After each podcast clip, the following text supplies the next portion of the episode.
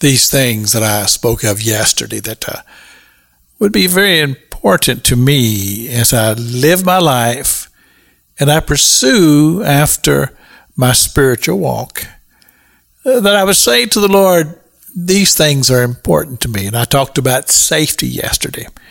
Just that sense that God is with me and God is watching over and protecting me and my family, that I can pray that prayer.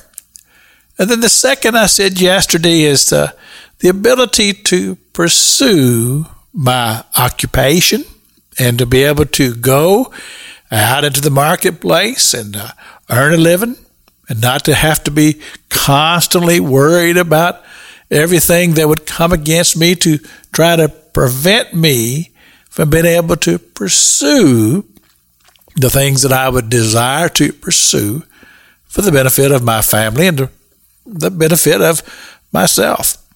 And I said, Lord, I understand that to do excellence in this life, there has to be a commitment to doing things God's way.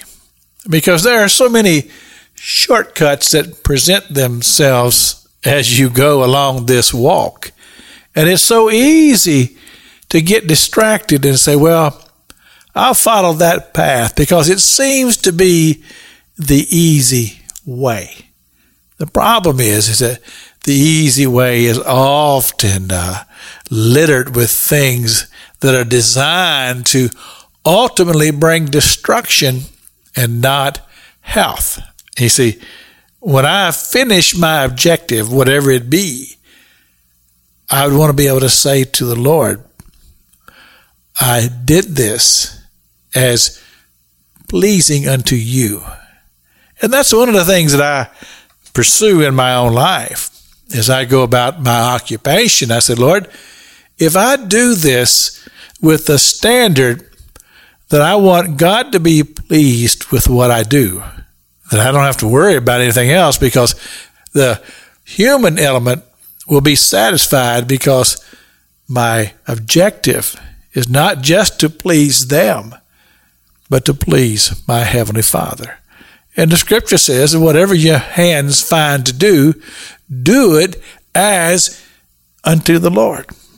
I think about the Psalms, and uh, a man shall be satisfied with good by the fruit of his mouth, and the recompense of man's hands shall be rendered unto him.